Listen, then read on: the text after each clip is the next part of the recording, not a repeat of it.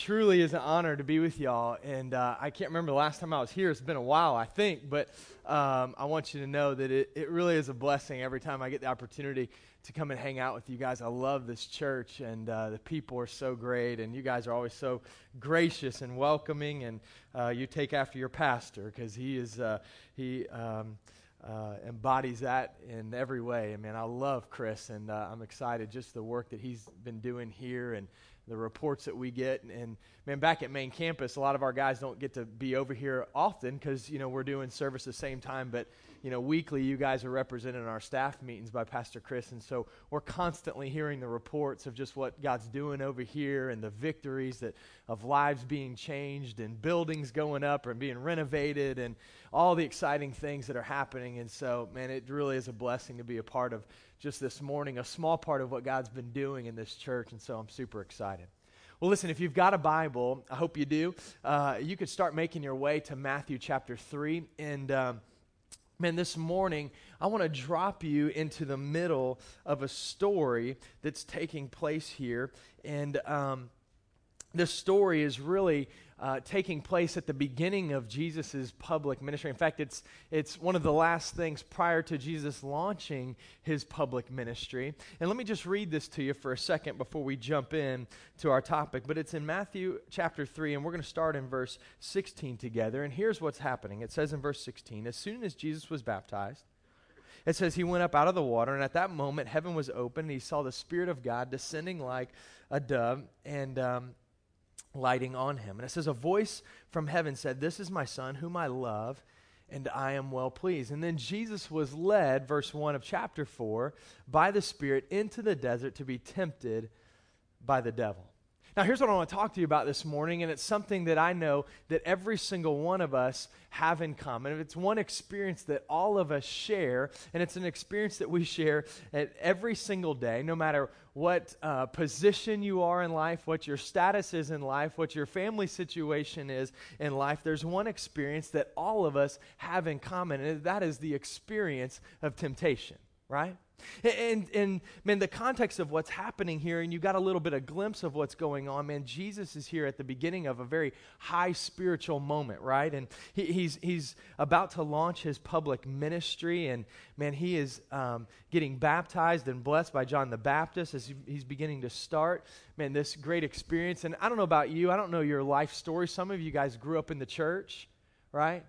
And, you got saved, you gave your heart to Jesus at a young age. Some of you have given your life to Jesus just in recent months or the last couple years. You've walked through the waters of baptism, and man, wherever you were in your life change with Jesus, you could testify that, man, man, you know, when you got baptized, it didn't drown the devil in your life. Amen, right? And, and because, man, he is not happy, man, when we are making ground for the cause and the name of Jesus. And if you are a believer in Jesus, that is, that you've given your heart to Christ, at some point in your life, you know that your eternity is secure, man, that Jesus, the Spirit of God, lives inside of you. Can I just hear you say amen? amen. Well, here's the bad news, all right? the bad news is that every one of you in the sound of my voice says amen, that listen, you have a spiritual target on your back, right? And in John chapter 10, verse 10, Jesus made it very clear when he said this that, man, you and I have an enemy.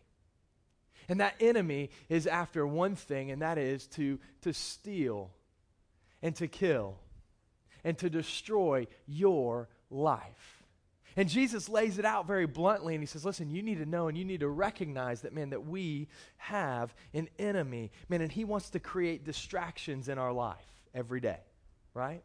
He, he wants those distractions to create doubt and ultimately distrust, and really at the end game, man, to be disobedient in our life. And the enemy is on a daily mission to gain ground in your life, and he does it through this vehicle we call temptation. Now, let me share with you a quick story. Um, just a handful of weeks ago, I, uh, I came home and um, a- as I pulled into my driveway, I got out of my car and I was walking into my house, and I kind of noticed something that was a little bit unique. And that is when I got out of my car, usually when I'm home in the afternoon, some of my six kids, or one or two of my six kids, are out in the yard playing. They're riding bikes, they're playing ball, they're doing something, terrorizing the dog, right? And on this particular day, when I got home, I noticed there was nobody outside, and I thought, that's a little bit strange, right? And, and, so I get out of the car, and as I'm walking up the driveway to my front door, I notice in the shrubs, like in the bushes right along the side of my driveway, up by my garage, there are wasps flying like everywhere. And then it dawned on me this is why my kids aren't outside, right? They're like afraid for their life. And so, man, and I'm walking up to the house and I go inside and I'm like, Tara, have you noticed what's going on? She goes, Oh, yeah, the kids don't want to go outside and play today. I said, well, like, there's something going on. There's some kind of infestation that's happening in our yard. And so, man, I decided to go outside and investigate a little bit, right? And put on my super dad hat and think, baby, I'm going to take care of business, you know?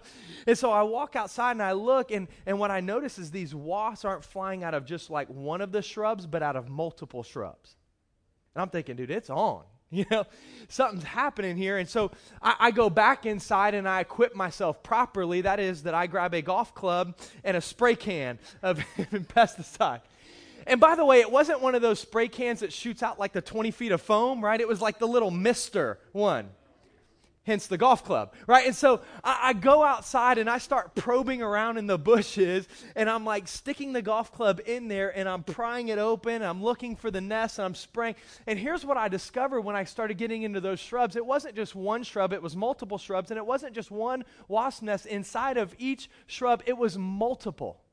Like literally dozens and dozens of nests are all in my shrub. I've never seen anything like this before. It was nuts. And they're flying everywhere, right?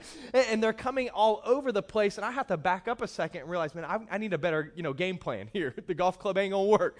And, and as I back up into the driveway and I'm looking at all of these wasps flying out, I look to the other side of my driveway across my yard and I notice something else. There's one of those little like electrical boxes. It's like one of the recessed things that go down in the ground. You know what I'm talking about? I'm not exactly sure the term for it, but one of the little meters or something in the ground. And, and it's got an opening, a little opening over the top of it where the where the um, where the cap is. And I notice more stuff flying out of there. So I start walking over there and I realize these aren't wasps over here, these are bees over here on this side. And as I get a little bit closer with my golf club and my spray can, I notice that the inside I could see down in this little opening about this wide that goes into a box about this wide, recessed into the ground, that it is jam packed, wall to wall with honeycomb lined up.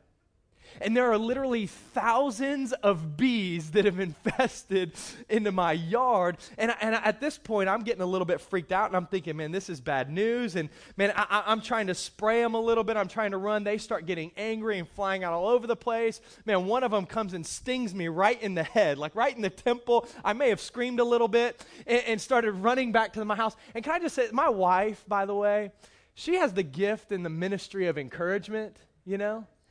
That is, that she stood on the front porch filming me with her phone and laughing at me the whole time this is going on. I'm sure she's posted it to social media, but, eh, you know, and, and so I run into the house, man, and I'm thinking, dude, this is crazy. Now, hang on a minute because there's more to that story, but what I realized in that moment when I was looking at what's going on in my house, there is literally this infestation that has taken place and it reminded me as these things are, man, man, just making, you know, homes all over my bushes and now in my yard, it reminded me of the devil's plan of, of attack on the family of God. And that is that he seeks to build his kingdom on God's promises and in order to cripple us. In other words, that the enemy, man, wants to set up his camp in your heart, right? And infest every area of your life. And he wants to do that through this simple tactic we call temptation. And the reality is, listen to me, that, man, the enemy, for, in a lot of ways, is set up shop in areas of our heart and lives. And it may flesh out in, in ways that may be a recent struggle for you. It may be something that you've been tempted and struggled with maybe for years and years to, to come, and, and you've yet to gain any kind of victory in, in and success in that area of your life. But listen, the enemy is doing it through this avenue we call temptation. And here's what I want you to see really simply this morning from God's word is that there is a right way to handle temptation as we look to the man and the model of Jesus here in Matthew chapter 4. I want to give you three simple steps this morning, man, how you and I can handle temptation. Let's look back in our text in Matthew chapter 4. It says in verse 2, it says, after fasting for 40 days and 40 nights, that Jesus was hungry. It says, The tempter came to him and said, If you're the Son of God, tell these stones to become bread. In verse 4, it says, Jesus answered, It is written that man does not live on bread alone, but on every word that comes from the mouth of God. It says, Then the devil took him to the holy city that, that had him stand on the highest point of the temple and said to him, Jesus, if you're the Son of God, throw yourself down, for it is written that he will command his angels concerning you, and they will lift you up in their hands so that you will not strike your foot against the stone. And Jesus responds again that, listen, it is written, do not put the Lord your God to the test. Now, let me give you three simple steps for you and I as we are to handle the right way this common struggle that we all have that is temptation. Number one is simply this we have to determine the source. We have to determine the source. Now, I know what you're thinking, right?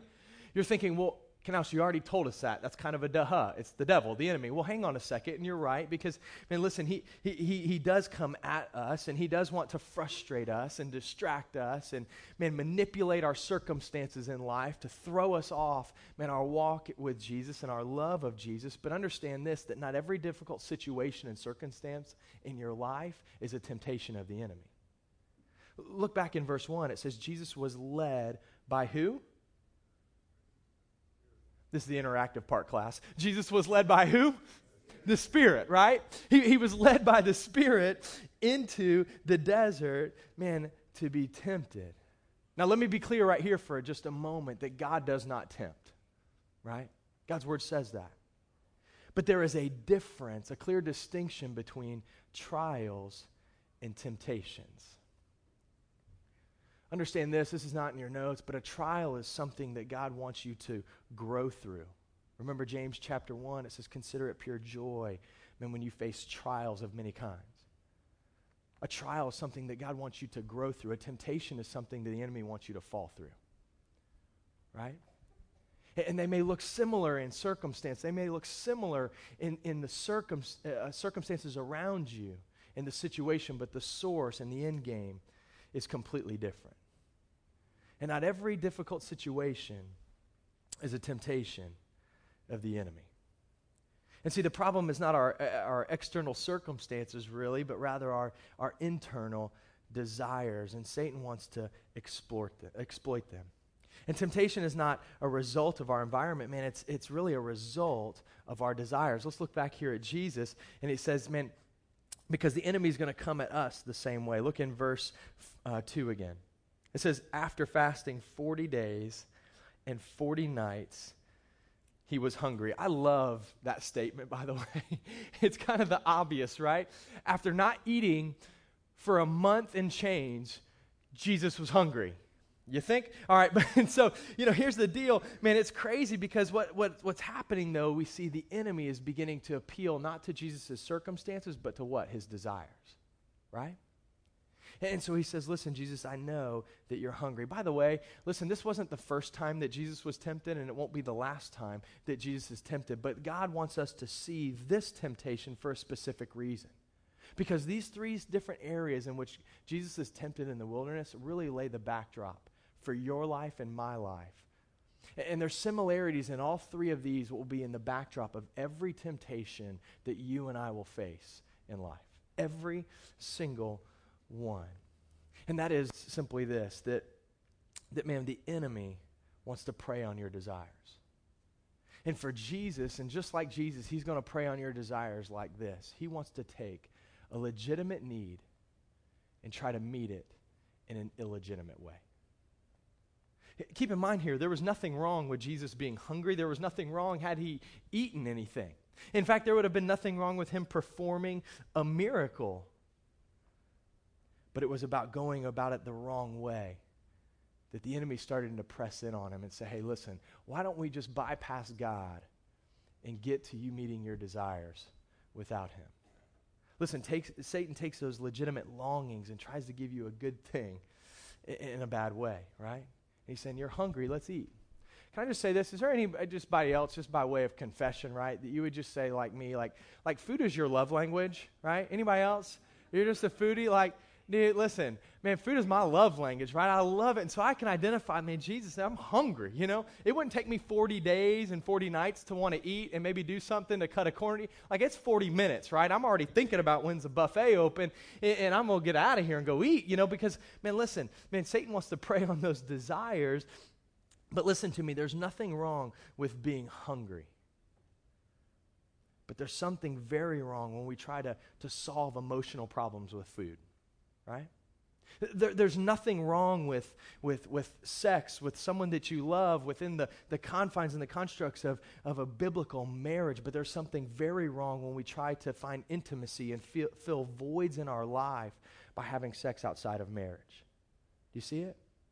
It's trying to meet a legitimate need in an illegitimate way. There's nothing wrong with, with having a desire to be su- significant and find success and, man, using your gifts and your abilities to make a difference in the world. But there's something very wrong when, you, when you're striving to be on top so much so that you sacrifice your home and your family for that cause. Why? Because the enemy wants to take legitimate desires and needs and try to get you to meet them in an illegitimate way. Not only that, but he says, listen, I, I want to try to get you to meet it in an illegitimate way, but he wants to take a legitimate need and try to get you to meet it in an illegitimate time. Look back at our text.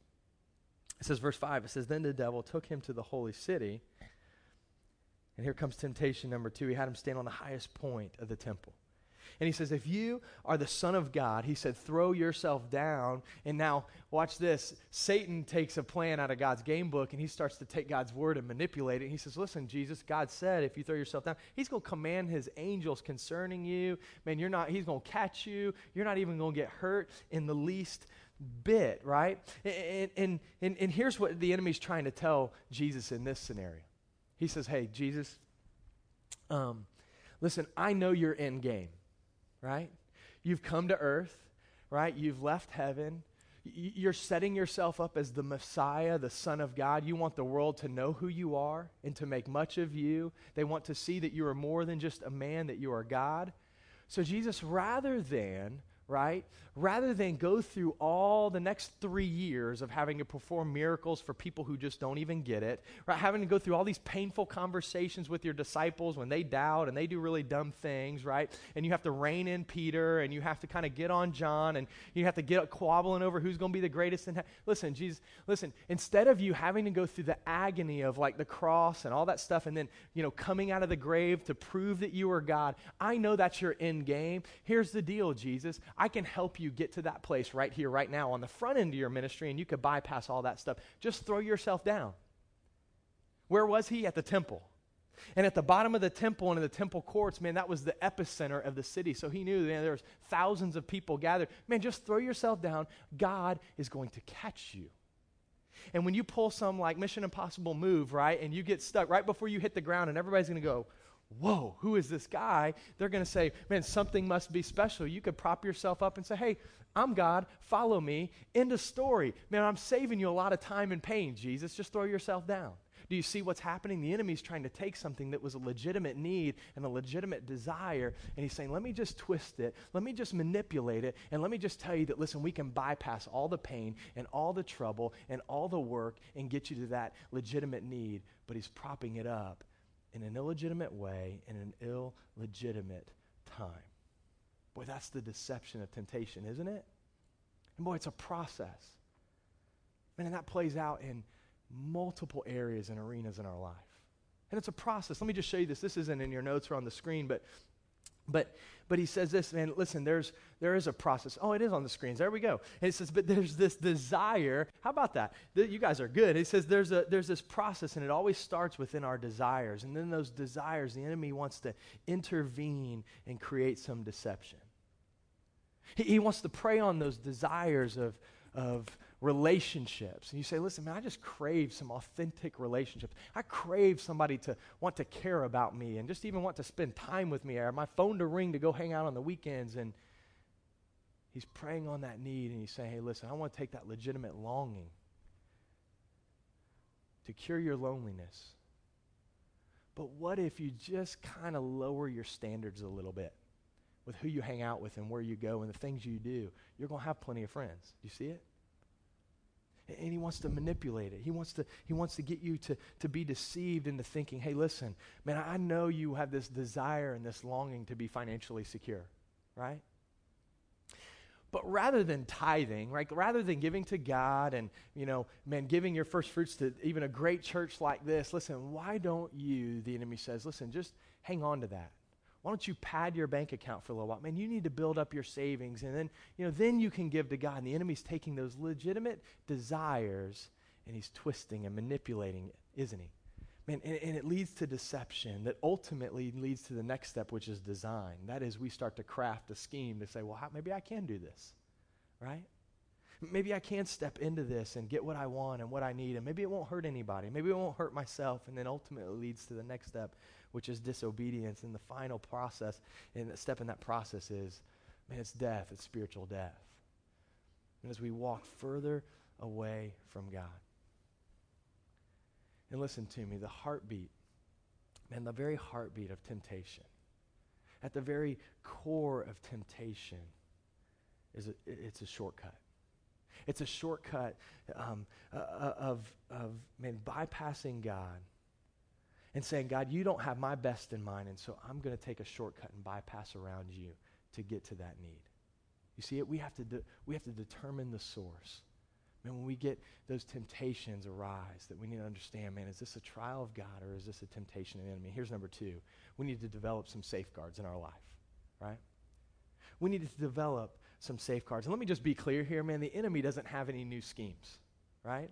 He's got new packaging on it, but it's not new schemes. And there's things in areas in which we can develop some safeguards in our life. I read something just um, uh, not even that long ago, I think it was a couple of weeks ago, that, that there was an article that came out. It was, uh, I would say article, it was like a Yahoo News, is that's where I get my news. And I'm looking on it, and, and it says that Converse, like the company Converse, has come out with a new and improved All Star Chuck. You know what I'm talking about, the All Star Chucks? Anybody that you wore some of the original All Star Chucks in here? I know you're dating yourself a little bit. Like the old school, that was the athletic shoe. Praise the Lord, right?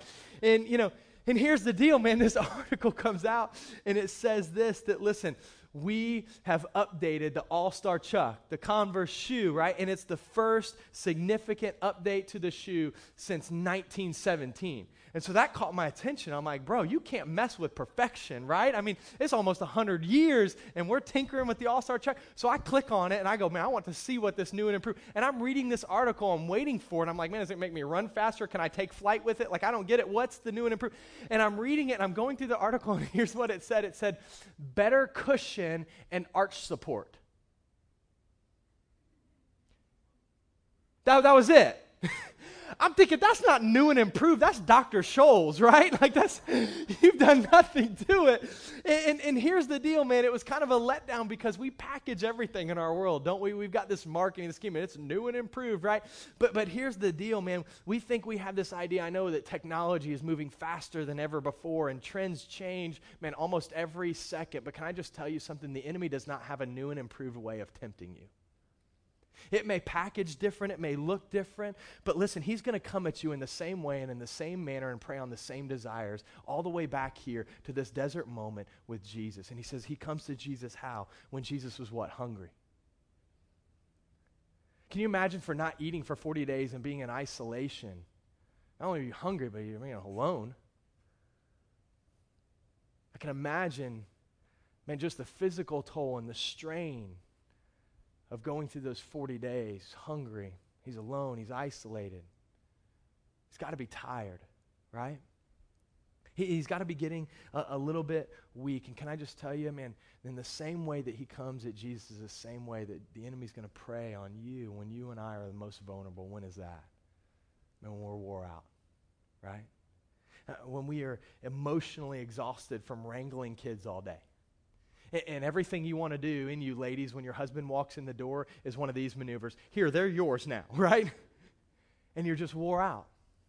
Or, or, he wants to come at you in the same way, gentlemen, when we get on man, business trips and we're going a million miles an hour and we're having a moment to ourselves and we find ourselves alone in a hotel room with no one around and no one looking in first few moments of freedom in the last month, right? He says, Listen, I want to prey on you in those moments of isolation, in those moments of exhaustion, at those moments when your physical desires and your emotional desires are at their peak. Man, look at this. Listen, here's Jesus, man. He was vulnerable here. So the enemy thought. Man, he'd been alone. Emotionally, a roller coaster. I mean, how about the roller coaster of just going through this process of 40 days? But prior to that, what happened? Man, he was baptized. Man, spiritual high to spiritual isolation. Wow. I don't know about you, but man, I, I see the enemy coming at me a lot of times, not always when I'm alone, but right after, man, God does something big you know, this past summer, man, we, God, we saw God do amazing things. I know in this church, you guys have been on mission and you've been, you've been doing incredible things and, uh, you know, been blessing financially to start projects around here. It's been super cool. And, man, you know, at the main campus, God's been blessing as well. And, man, we took record numbers. I oversee the student ministry. We took record numbers to camp, like in the history of Idlewild to camp this year. We saw 70 students get baptized at camp, just at camp. They gave their hearts to Jesus and followed Lord. It was unbelievable. But you know what happened literally the week before camp? Two of my bathrooms, right, on opposite ends of the house. I don't even know how this happens. Both of them sprung leaks and were leaking water into closets. Like unrelated one to another, but the identical thing and my house is getting flooded. My bathrooms. We've got eight people in my house, right? And we're down to one bathroom and one shower, which I know that doesn't sound like much, especially with these people coming off the mission field in the Dominican. They're going to look at me like, yeah, feel bad for yourself. But listen, but for us, man, that was a major inconvenience. And, you know, and, and just financially trying to figure out how do we do all this. And then, you know, trying to get everything ready to go out of town for two straight weeks of running camps. And I'm thinking, this is out of control. And by the way, following camps, I mean, unbelievable experience. We get back from camp, and within a month, my two cars break down three times. And I'm so frustrated. And thank goodness for my wife, who just literally does have just that gift of discernment. She just spots it out. And she goes, Hey, big boy, you know what's going on, don't you? I'm like, Yeah, our whole world's falling apart. She goes, No. Man, the enemy's trying to discourage you. Oh, okay. Thank you. you know. And I'm like, You're right. You're right. Man, and we've just emotionally been on this roller coaster, and the enemy's just trying to punch holes every step of the way. Whether it's been through the difficult circumstances or the mountaintop experiences with God. And by the way, let me just say this for free. If you're walking through a season right now in your life where you feel like just the enemy is on your back, like, like you feel like at every turn he's pressing in on you and your circumstances have been difficult and, and you have tempta- temptation at every turn, can I say that's not always all bad? Listen, it's not a sin to be tempted. The sin is what we do with the temptation and our desires. But if the enemy's pressing on you and after you, it may be because you're making grounds for the kingdom of God and he's not happy. And you ought to be encouraged right? But you ought to develop some safeguards so the enemy doesn't gain ground, um, the, gain, the ground back that he, that he once lost to you. Well, what do we do? How do we do that? Well, I want you to look at Jesus' response here. What are the safeguards he developed? I love this. Look in verse 4. It says, Man, after he comes, he says, Man, man, you're hungry, turn these stones into bread. Just say it. And Jesus answers, verse 4, It is written that man does not live on bread alone. Then he takes him up to the temple, takes him up to the highest place on the temple. Throw yourself down, Jesus. Um, you know, God's going to catch you. He's going to protect you, and it's going to be all good. Verse 7, it says this. What does he say? It is also written. Don't put your God to the test. Are you catching the theme here? Then he takes him up to the highest place in the city, having him look over everything. And he say, Hey, listen, if you just worship me, I'm going to give you everything. Man, you're going to be ruler of all anyway. Man, why don't you do this? And here's what Jesus says in verse 10. He goes on in this story and he says, What? Jesus says to him, Away from me, get behind me, Satan. The Canals version says, Back up, sucker, like I'm done with this. And he says, It is what? Written. Worship the Lord God and serve him only all three temptations, Jesus responds with the same phrase. Did you catch it? What? It is written. It is written. It is written. What I love here is this picture in this moment that Jesus is leaning on not even his own strength, but on the Word of God. And what you need to understand is, man, if we dive into the Word of God and meditate on it, hide it in our heart, Psalm 119, 11, right? That, man, I won't sin against God because there is a scripture that applies to every temptation that we will face in life. And for us to develop safeguards, listen, we've got to get to know the Word of God. We've got to get in it. And you've got to get to know it for yourself.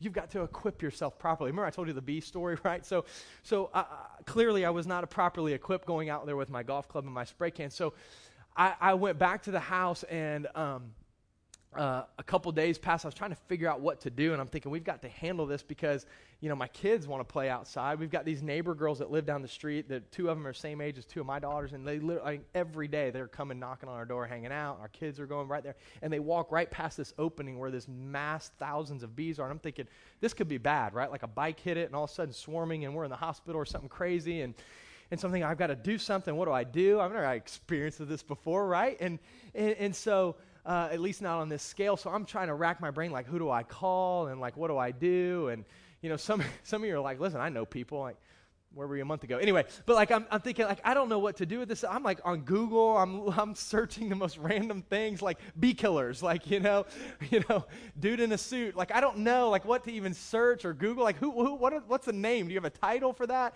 Like I don't get it. And um, so finally I can't figure out who to call. I call a couple people. It's over the weekend. They don't call me back and it comes down to Sunday afternoon. I look at my wife. I'm like, enough. I'm gonna, I'm gonna get it done. So I go inside my house. I dig underneath in some of the cabinets where we keep, you know, some of the supplies and pesticides, and I pull out one of those like bug bomb foggers that you put in your house. You know what I'm talking about? Like the thing where you have to like leave your house for 10 hours because it just, you know, shoots, you know, toxins in the air, I don't know, and kills every living thing. And there's just a, you know, the big fogger. So I'm like, dude, here's one of these. I got an idea. So I go outside and I take this fogger deal and I go into my garage and I get one of those long broom handles and I unscrew it. Listen, don't judge. But I take this fogger, and uh, it's even more embarrassing like when I say it out loud. And I take this fogger thing and I literally duct tape it to the end of this broomstick. Y'all, I live in Land Lakes. We're a little redneck up there. And and so I take this and I creep out to the yard and I got this idea that I'm thinking, listen, here's the deal. And I'm going up real slow and real calm and I get right up to that little box where all those thousands of bees are. And I reach on the end of that broomstick duct taped with the fogger at the end and I click it on. And I reach that pole in and I turn it over and drop it straight into the box and I run like crazy. I may have screamed again, but I took off. I go in the house, and my wife is standing on the porch again laughing. And I think, baby, this is going to work, right? Sure enough, about an hour later, I go back, every one of those bees are gone. There may be a few hundred dead, but they were gone, right? And I'm thinking, victory. I got it. I look outside about 20 feet away, and we've got one of those street light light poles. And I kid you not, covered from the ground to about four or five feet high, wrapped entirely around this pole. You could not see one speck of metal because it is covered with these bees. and I'm thinking, what in the world did I just do? And so I grabbed another fog, I lit it, and man, just dropped that thing and ran again. And here's the deal the point is, I went back a few hours later, gone. I went and checked the next day in the box, man, gone. They didn't come back. And here's the point not only am I super dad of the year, but here's the deal. I noticed something. Listen, that man, when you go to the Word of God and when you have temptation in your life, one application doesn't always apply, doesn't always work, right? Man, in our scenario, man, listen, I, we had to keep fighting to gain ground back in our home and to protect it. And for you, some of you, man, it's getting in the Word of God. It's memorizing the Word of God. It's getting in a small group where you have the people of God who can encourage you and hold you accountable, that you can learn that because one application just doesn't apply. You've got to get to know the, God, uh, the, the Word of God, but at the result, the end game is not just getting to know the Word of God, but it's getting to know the very heart of God. Look in verse 6. He says, Hey, Jesus, throw yourself down because God said this. The enemy's using God's word, but Jesus knows more than just God's word. He knows the very heart of God, and that God wouldn't con- con- uh, contradict himself. And he says, Listen, I'm not going to put God to the test. You see it? You've got to develop some safeguards in your life. And I don't know what that looks like for you because I don't know all your temptations and your struggles and, and the, the weak spots and the places where the enemy wants to come in in your life.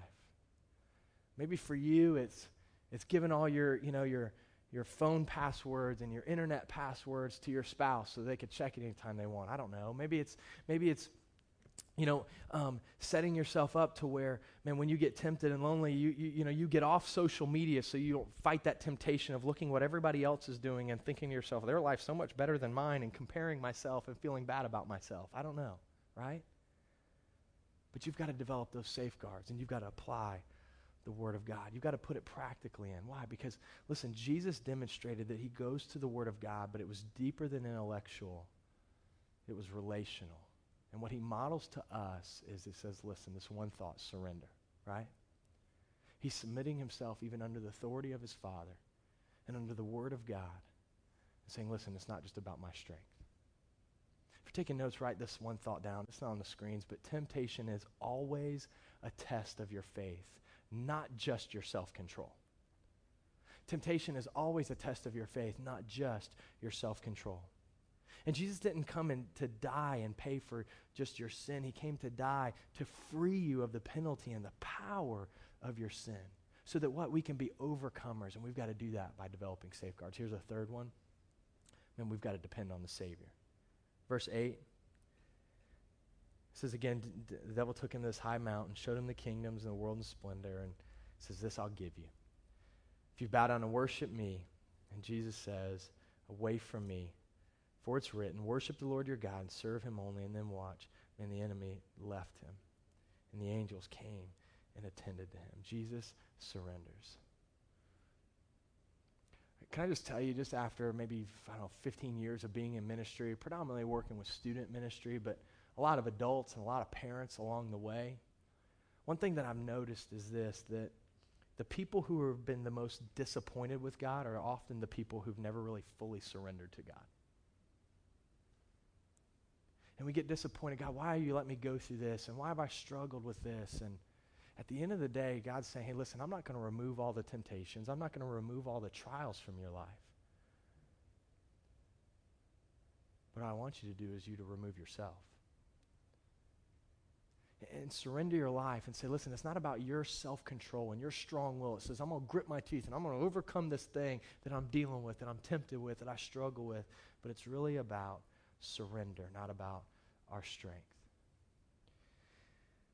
And God says that, listen, man, you need to come to me. Psalm 34 says, says the Lord encamps around those who fear him and he delivers them. Oh, taste and see that the Lord is good. Amen?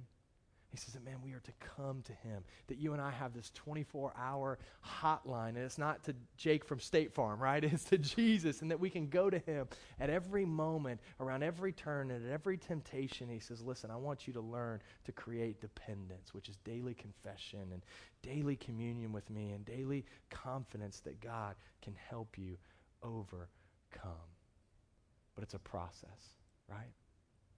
It's a process that starts with surrender and continues with commitment of you and I depending on Jesus. And one application doesn't always apply. And here's the good news. What I want you to hear this morning as we close is simply this that, man, if you're like me, sometimes I walk through those times and seasons where I feel like, man, I, I feel like I've, I've lost more ga- ground than I've gained when it comes to the enemy pressing in on me. You ever had those times? You just go, man, I just feel like I've been beat up and I feel like I've got more, you know, strikes in the loss column than I do in the win column lately spiritually. And here's the good news God hadn't turned his back on you. And you may have been losing some ground in the area of temptation, but you need to know this that God still loves you.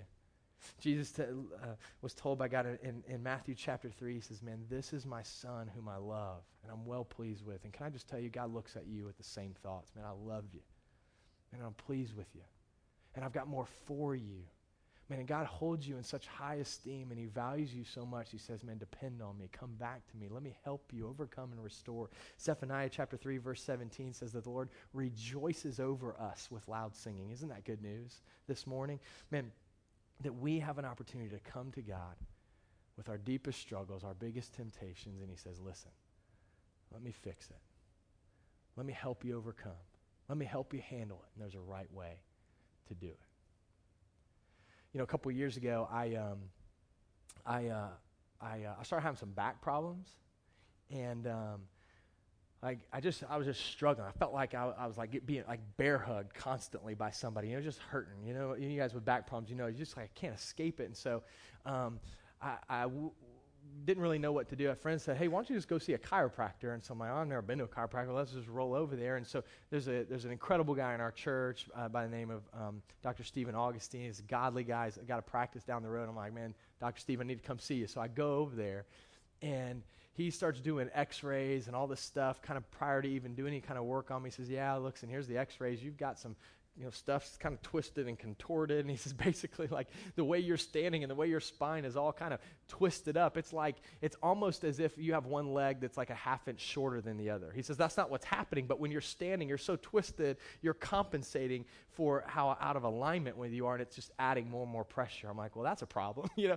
And he says, well, here's what we can do. He says, let's get you on the table. And if you've ever been to a chiropractor, you know it's a little bit of a freaky experience, right? They lay you down. He starts putting a leg over here, a hand on a shoulder here, and he starts pressing body weight, and you hear these kind of interesting and frightening, but at the same time freeing sounds, right? And it's that, that press. And if you've been there, you know what I'm talking about. And it's this from, I mean, the base of my spine, almost to the top of my neck, I hear this. I'm going, son, am I going to be able to walk again after this? And then he flips you over and puts the other leg down and does this again and it presses down. Then he stands you up and he climbs behind me and he, and he puts his hands on my neck from behind me and he says these words, relax. I'm like, Doc, that ain't to happen. And he starts stretching your neck up like this and he puts a hand on there and he goes, pop, pop, pop, right there. And he get up, pop, pop, pop. And I'm thinking, Doc, I'm really freaked out right now. And by the time he's done and he's popping things, he's taking my shoulder, popping stuff in and out of here, and I hear these noises just, man, I walked out of there and I thought, whew, I feel good, right? I'm walking the car, I'm, my body's a little bit like a little gelatin, you know. I'm kind of a little loose. I'm freed up. I'm feeling good. I'm excited. I'm like, man, this is awesome. This is exactly what I needed. Man, I go home, and about three or four days later, I wake up, man, and I'm in pain again. I mean, I'm just all tied up again, and back's hurting. I called the doc, and I'm like, Dr. Steve, I know you did all this crazy stuff, but it didn't work. He goes, listen, just call, you need to come back in tomorrow. So I go back in and see him. I said, Doc, I, I tried this.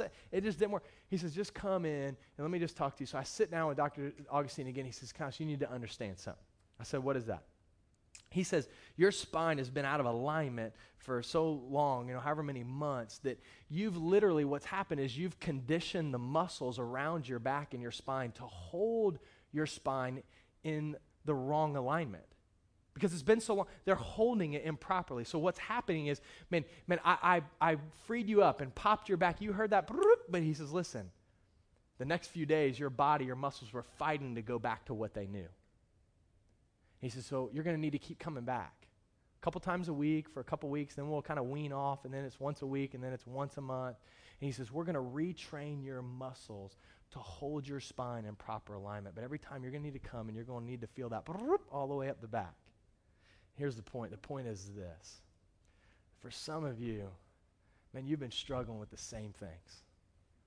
And it's, you know, lust of the flesh, lust of the eyes, pride of life, things you look at, the emotions that kind of stir up in you when somebody says something about you, and those temptations that we struggle. And God's trying to tell you this morning, hey, I love you infinitely. And I'm willing to work on you constantly. But it's going to take some time. But you keep coming back to me. You keep placing your life in my hands and knowing I have the power to, to do anything with it but, tr- but the trust to know that I'm going to do what's best for you and for my name. And it may take a few applications, but I want to get you in right alignment with me. You see it?